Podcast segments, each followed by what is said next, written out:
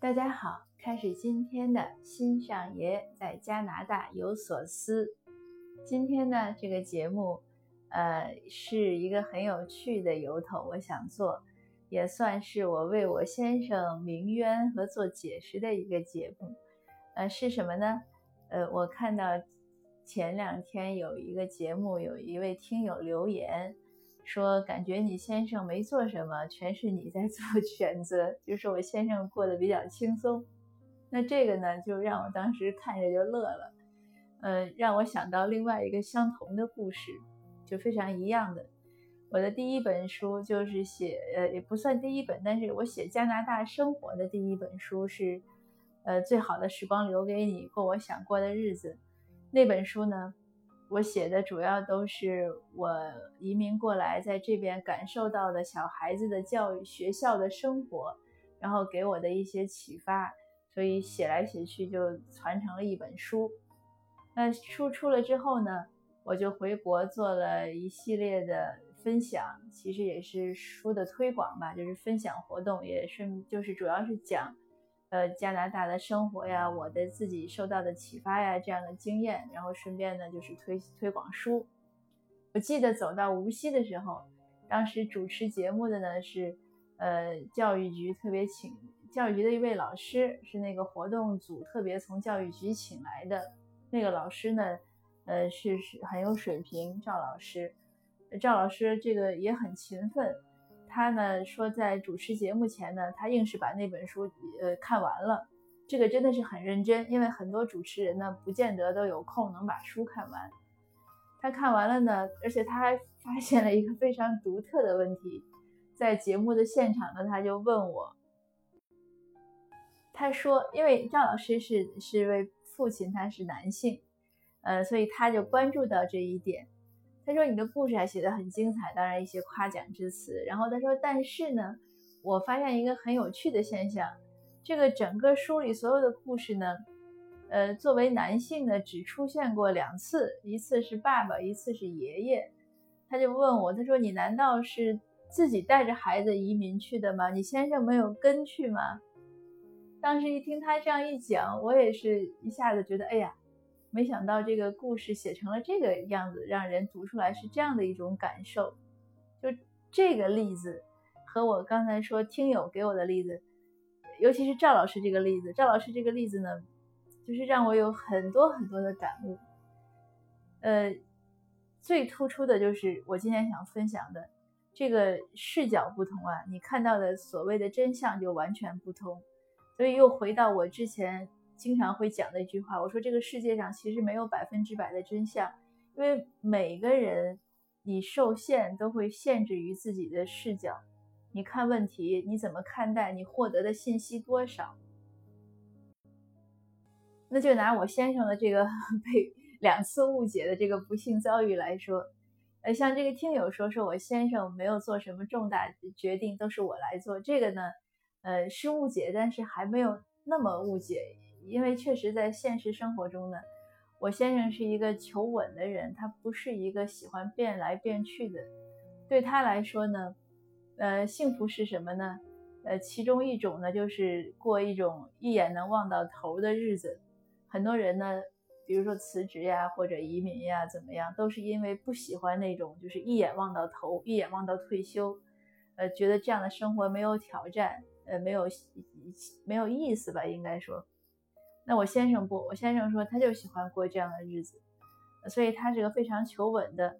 那在这样的心态和性格下呢，他是不喜欢变化的。那所以嘛，当然了，就是凡是关于变化的决定都是我做的。那其实可能我提了一百种变化，他最后选了三种，那当然都是很巨、很很重大的。那他这样的性格呢，对我也是一个很好的帮助。呃，否则我这样喜欢变来变去的，可能有很多创意，但是也许就没有那么能坚持。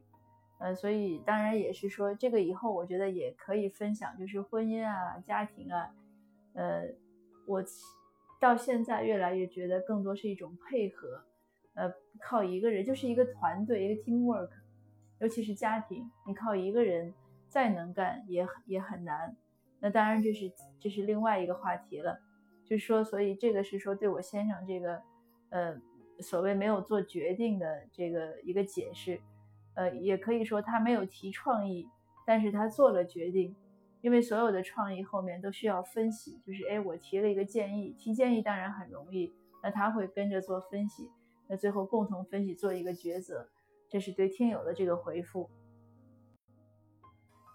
那对于我前面说赵老师那个呢，就是为什么我当时只觉得很震惊呢？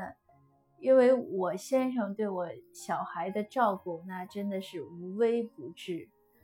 我先生这个，我觉得他把他整个生命就已经全部投注在这个孩子的养育中。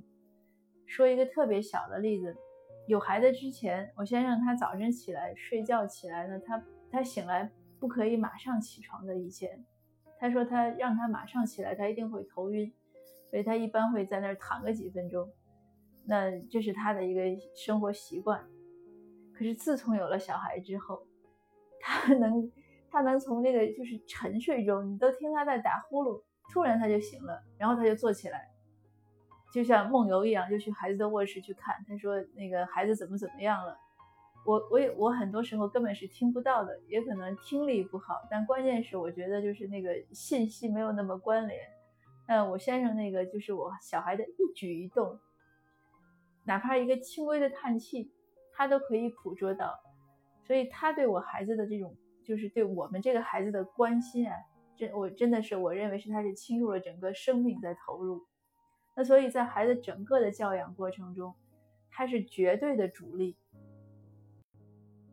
就无论从最早新生儿生出来抱回家，什么换尿布啊，呃，洗澡是我唯一一直在坚持做的。除了洗澡之外，剩下基本上都是他在做。什么给孩子换那个尿不湿啊，呃，什么就是各种抱着哄啊。后来等能走就领着走呀，因为他也力气比较大，我小孩我一直抱不动，所以一直都是他抱。呃，然后他给孩子讲故事啊。就就所有所有的照顾，一直到后来我说我读硕士的时候，正我正好是我小孩三岁，那那个时候就完全靠我先生基本上在照顾。吃完饭他就带着孩子去那个楼下的花园里散步，呃，每天讲一讲一讲一天，就是讲一次这个《西游记》，都是白天呢，他会抓紧时间先备课，要大概看一下，熟悉一下，因为他可能也这么多年忘了。关键是要选就是适合孩子听的语言和情节，然后晚上领着孩子散步讲全本的《西游记》，他讲完了，又讲了半本《封封神演义》。后来因为封神总是那个打打杀杀，小孩去了幼儿园呢，就给他的小朋友去学。那老师后来说不要讲封神了，太太血腥了。那后来他又当然三国啊、水浒啊这些一直都在讲。所以对我小孩那个，我先生真的是无微不至。然后包括过来之后，小孩的中文课，刚开始我上了几次，后来都是我先生一直上到现在，那已经七八年了。呃，备课啊，改作业啊，非常非常认真的，就是无可挑剔。因为小孩的饮食，有的时候我当然都是不喜欢做饭了，我都会粗枝大叶。那我先生都不行的，这个蛋白质要怎么样，蔬菜怎么样？就所有所有的细节，他全部在操心。就是在这样的情况下，我写书的时候，为什么写的会没有他的出现呢？因为我写的都是发生在我身上的事情，就是学孩子学校的事情，是我参与的。那一般当然了，我参与他就不用去了，所以基本上都是我的我的经历和我的视角在写。那写的时候呢，呃，我当然也没有，绝对不是故意的，就是无意的，就没有写他，因为记故事就是记我和小孩呀，我和学校，所以在这样的一个情况下呢，就会出现那么深的误解，就以至于让读者像赵老师这么细心的读者，他发现说，哎，你这个是不是单亲呀？为什么孩子的爸爸 没有出现？这个事情就是，当然我我解释的很详细了，大家就明白，就是说我先生是被冤枉了。那他绝对，他对孩子细心到什么程度，以及孩子对他依赖到什么程度。孩子从小从会讲话，只要一睁眼，说的第一句话就是“爸爸，我醒了”，而不是说“妈妈，我醒了”。这个很多人都说很反常啊，说人人家小孩都会说妈妈我醒了，但是我小孩一直都是爸爸我醒了。他很小的时候，他一发烧感冒他就要我抱，但是呢，我后来就发现他只要烧一退不舒就是不难受了，他马上就从我的这个膝盖上爬下去，就去找他爸爸玩。有一天我抱着他呢，他就扭着就要下去，我就跟我先生说。我说这个孩子肯定烧退了，你量个体温去看一下，就是就是到这样的一种关联的程度。可是即使是这样，所以你看故事的，就是还是我无心计数，就会产生这样的一个一个错觉，就是这是个特别好的例子是什么呢？就是一而再再而三的提醒我们，所有的计数，所有的叙述都是有局限性的，所有的观察。都是不全面的，所以永远不会有一个完整的、全面的、百分之百的能反映事实的结论。那因此呢，我们看到很多问题的时候，很多现象的时候，一定要再三再四的提醒自己，多想一想，多考虑一下，不要轻信。您想，像我，我对我先生照顾小孩这件事情是。很感谢的，虽然这是他的义务，是他必须要尽的责任，但是我也很感谢。如果没有他这么努力，那我们孩子的成长呢不会这么顺利，而且我不会这么轻松，能每天在这儿和您分享 谈话节目，每天都做很多不着调的事情。呃，我现在基本上全职都在做公益的事情，那所有后面都是靠我先生的支撑。那在我对他充满感激的前提下，我的叙述。都会造成这样的令人一种误解和错觉。那更何况，如果有的叙事者在讲述一个故事的时候，他是有目的的去做一些选择呢？对不对？这是个非常，我觉得是大家一想就明白的道理，但是也经常会被我们忽视。包括我自己，有时候看到一些新闻呀，看到一些故事呀，看到一些图片呀，一下子就很激动啊，或者很义愤填膺啊。呃，其实还是要不断的提醒自己，想一想，再想一想。呃，当然也不是说那由此就怀疑一切了。那我的意思就是说，尤其在一些重大的决定的时候，呃，还是要多想一想，多听一听，多看一看。嗯，那今天的节目呢就到这儿。呃，有时候经常会有听友问我说，我的私信啊，呃，怎么加？呃，如果您在听节目呢，您点开那个节目介绍，我一般呢最近几期呢都会在上面放我的一些相关的联系讯息。呃，当然您也可以留言问我都没问题。